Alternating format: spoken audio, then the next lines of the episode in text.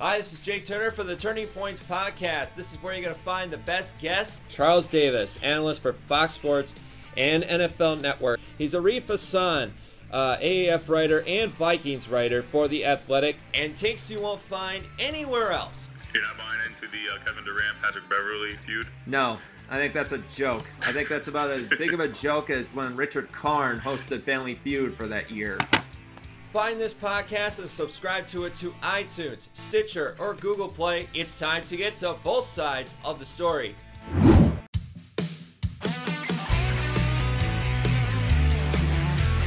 we're back here on Turning Points, where we tell both sides of the story. I'm Jake Turner. Tweet us at, at Jake Turner Sports. This was important. We all love a good collapse.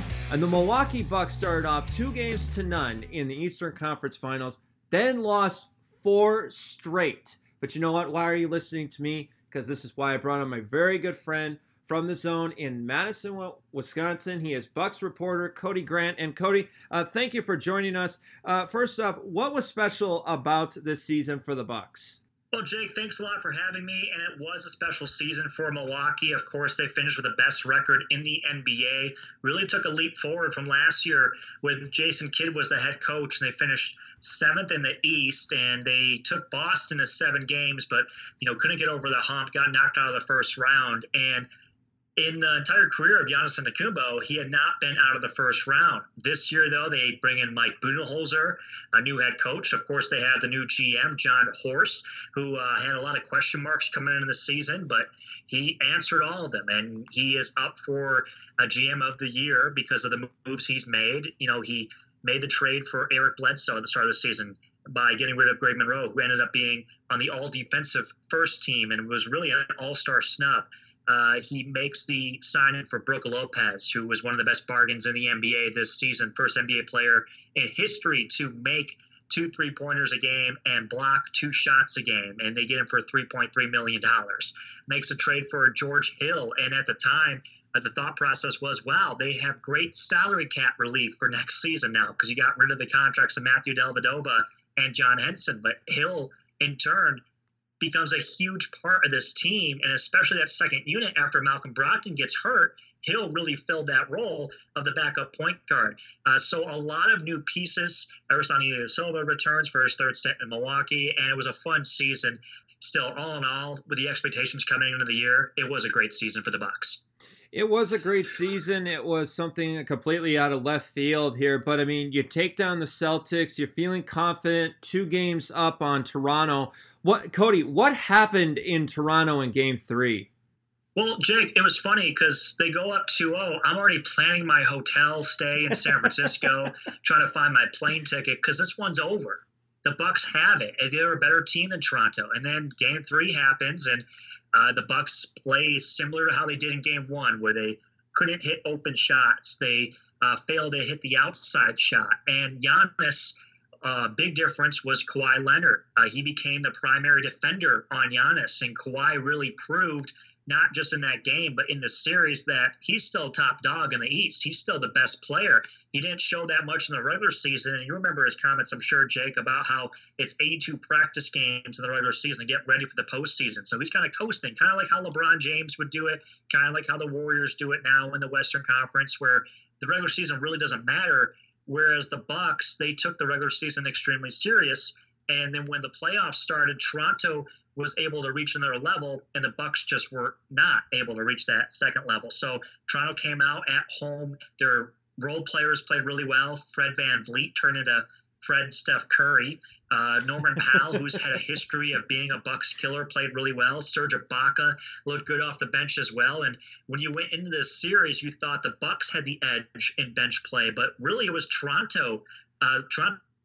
bench that took over, and they, I think, were the biggest differences. Kawhi, of course, outplayed Giannis, but it's a total team game. We talk about basketball, and the bench really is what put Toronto over the hump. And uh, crazy that they, they took game three, even when Milwaukee had a chance. Giannis, of course, fouls out. It goes to double overtime.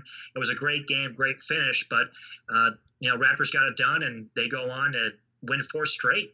Why did the Raptors be able to play good defense against Giannis?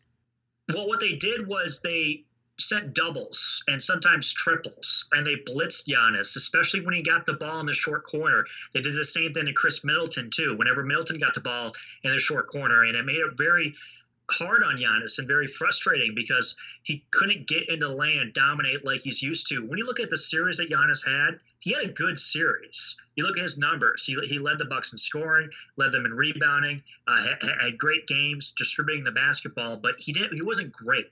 Kawhi Leonard was great. Giannis wasn't great. He was just good. And the Bucks need Giannis to be great, and he needs to be great. He wants to be considered near the top of the league with Kevin Durant, Kawhi Leonard, Steph Curry, and all those guys. And he just wasn't great. And also something that wasn't there for Milwaukee was the outside shooting. They got good looks. Uh, they just didn't hit the three yes, ball. There were multiple they games did. where they shot under thirty-five percent. Nikola Mirotic got to the point where he didn't even play in game six. Uh, he only played nine minutes in game five. Uh, Khris Middleton, uh, he didn't really show up on the offensive end. He had the one game where he scored thirty points. But besides that, he had multiple games where he scored less than ten. So the role players for Milwaukee, they didn't come up. Well, you talk about uh, Giannis having such a good series. There was a big problem with that, and that was the free throw line. Below sixty percent shooting. What what happened to Giannis at the line? Yeah, it's tough to say. I mean, a lot of times I watched him at the free throw line. He looked tired. Uh, he took extra time uh, to wait to get the ball and a couple extra dribbles, it seemed like, to shoot those free throws. And I don't know if it was just something in his head, but he's got to shoot better than sixty percent. On the season, he was about seventy-three, seventy-four percent. Uh, so that's not bad. I mean, uh, for a big guy, for a guy that's seven feet tall, you look at the league and the history of the league, it usually tend to shoot less, uh, a lower percentage the bigger you are, unless your name is like Dirk Nowitzki or something. But uh, Giannis really struggled the line. And you look at that game three, Jake, in particular, if he makes one more free throw, that game is over in the series, and he couldn't find a rhythm at the line either. And uh, game one, you thought that, similar to kind of like in the second round against Boston, where they had that long layoff, has been on record saying that he hates not playing every day. He, if he, it was his idea, he would play every other day, and they had that long layoff. So you think not much of it, but it kept coming. It kept going where Giannis struggled at the free throw line, and it cost some games. I mean, you talk about a difference between up three oh and up two one. That's a big difference when you go back to Toronto for game four. And then the Raptors are playing with a lot of pressure, a lot of desperation, and uh, they didn't have to do that because they did what they were supposed to do. You're supposed to win at home, and that's what Toronto did. We're talking to Cody Grant of uh, The Zone in Madison, Wisconsin. Tweet him at, at Cody Grant twenty fifteen. I want to talk about what happened at the press conference in Game six. Giannis walked out on the presser. What is the fans' reaction?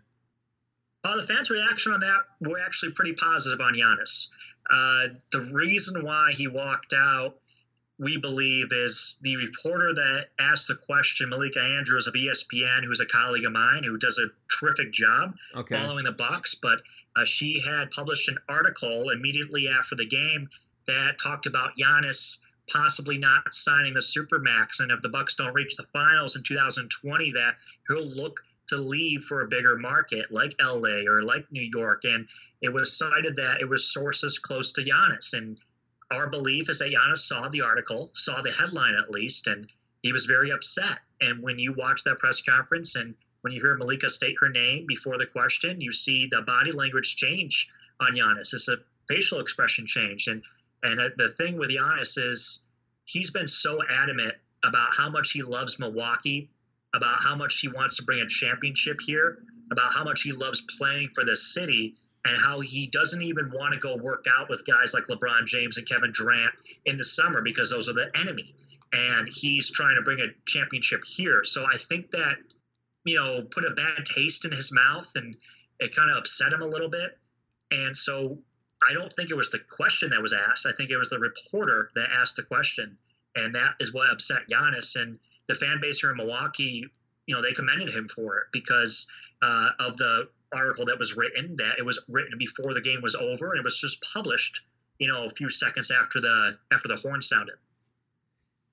Unbelievable. I, I mean, I understand, you know, you're twenty-three years old, you get that kind of article, and yes, we are. I already understood. I mean, Giannis even came out a couple of weeks ago and said that he wanted to stay in Milwaukee. He wanted to play his entire career in Milwaukee because of just the way the franchise has gone. So I was just kind of surprised by that, but it's good to hear about the fans' reaction.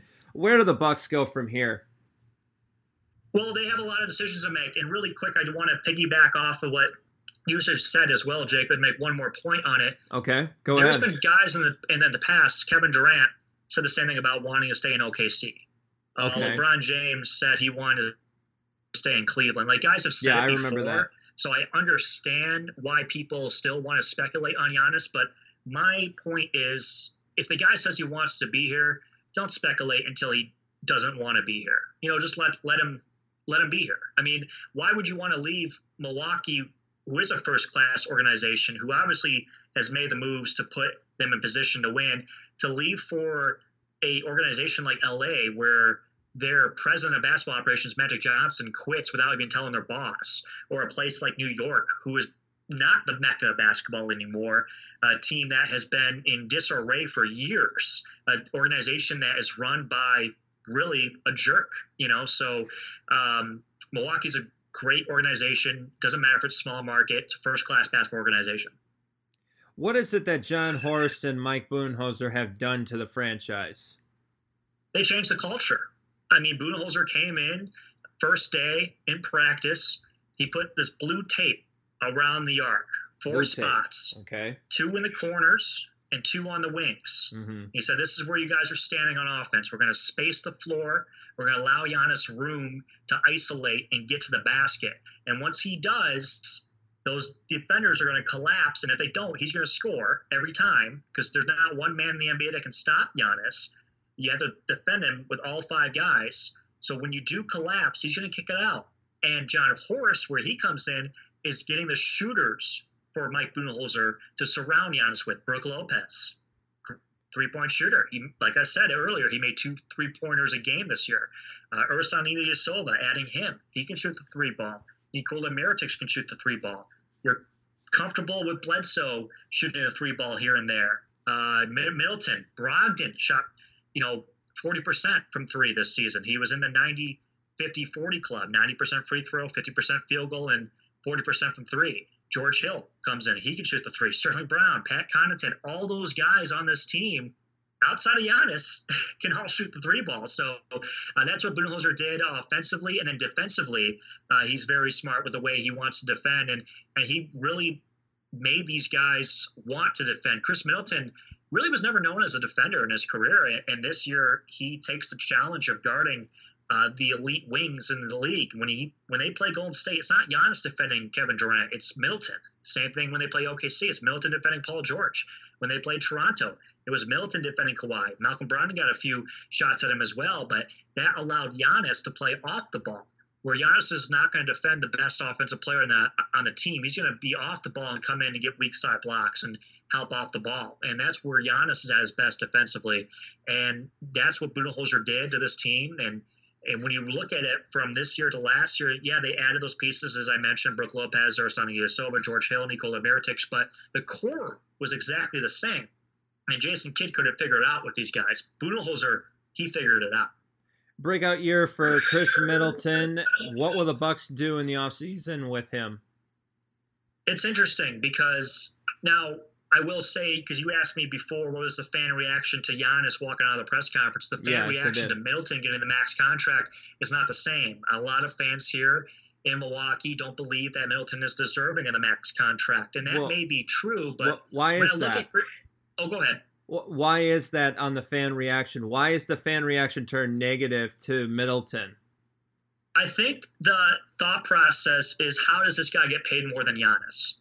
Because Giannis's contract won't be up this offseason, and he's making about twenty-five million dollars a year. And if they give a max to Middleton, it's about thirty-two million dollars. So Middleton would actually be making more money than Giannis. And when they look at Middleton, they don't look at him as a number two. He averaged about eighteen points per game. It was like seventeen and a half, somewhere around there. But he played less minutes. His, he actually had career highs in, in points, rebounds, and assists per thirty-six.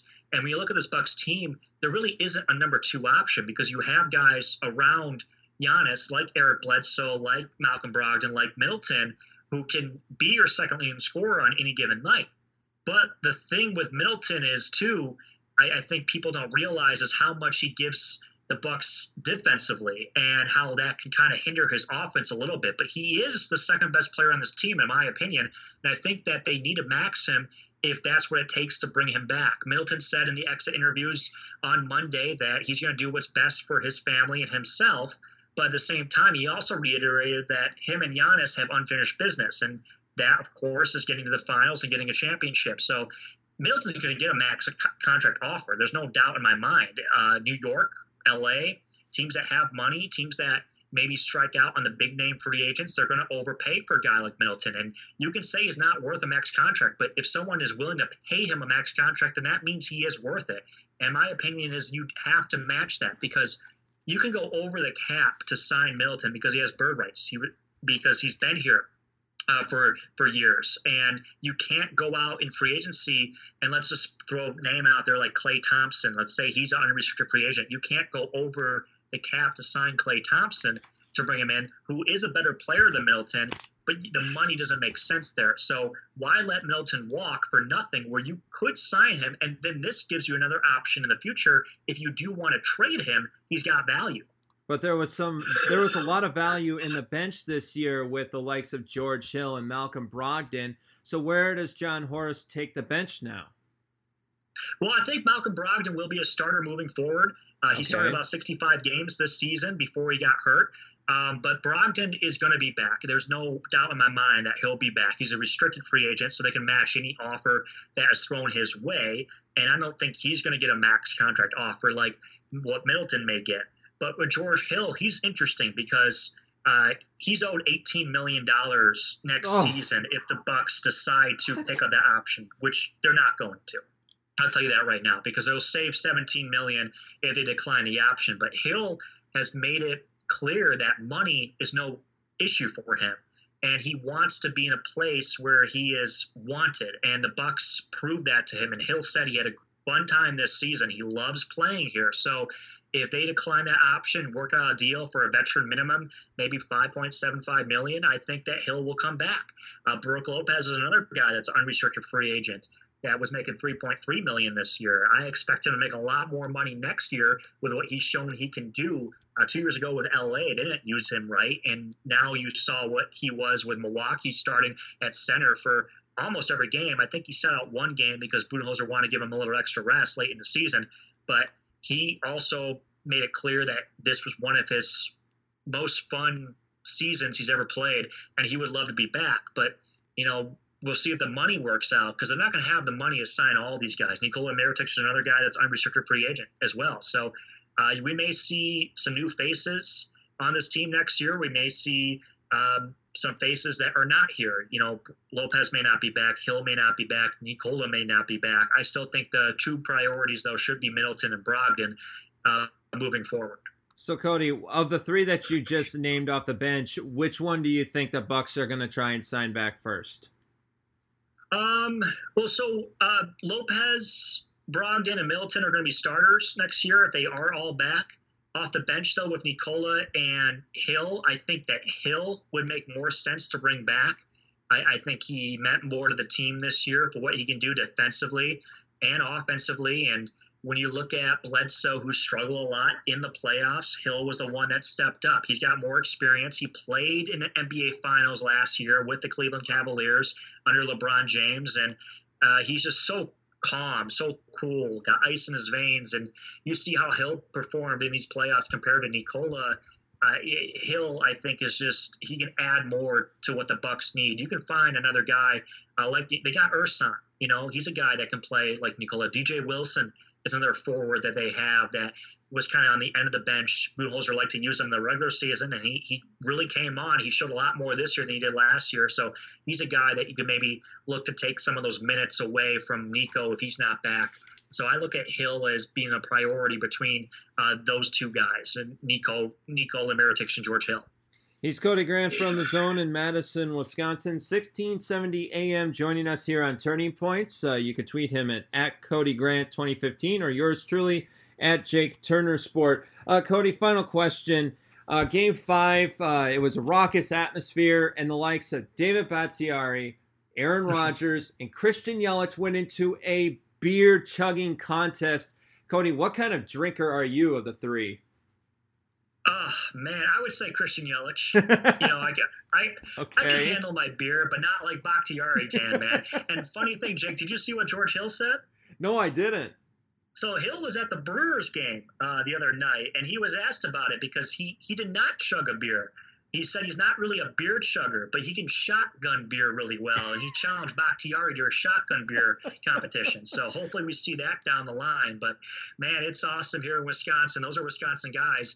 Bakhtiari chugging three beers. Uh, Christian Yelich getting one in. Aaron Rodgers looking like a California guy trying to chug his beer. But, you know, he's a great quarterback, so I think people will let him off the hook on that one. But, uh, yeah, just great to have uh, other teams embracing – the Bucks, and we saw it last year with the Brewers. The Packers and the Bucks embraced them as well. So it's it's cool that it's kind of like a community of the athletes that um, look at the other teams and the other sports, and they're just fans like us, where they say, "Wow, like these guys are great." Cody, great stuff. Uh, congratulations on covering your first Eastern Conference Finals. I know it was quite thank a you. quite a ride for you, and I, I thank you so much for making sense of what happened to the Bucks, and uh, definitely I'll have you back on again. Thanks a lot. Anytime, Jake. I appreciate it. All right. That was Cody Grant, a Bucks reporter for, for The Zone in Madison, Wisconsin, sixteen seventy A M, joining us here on Turning Points.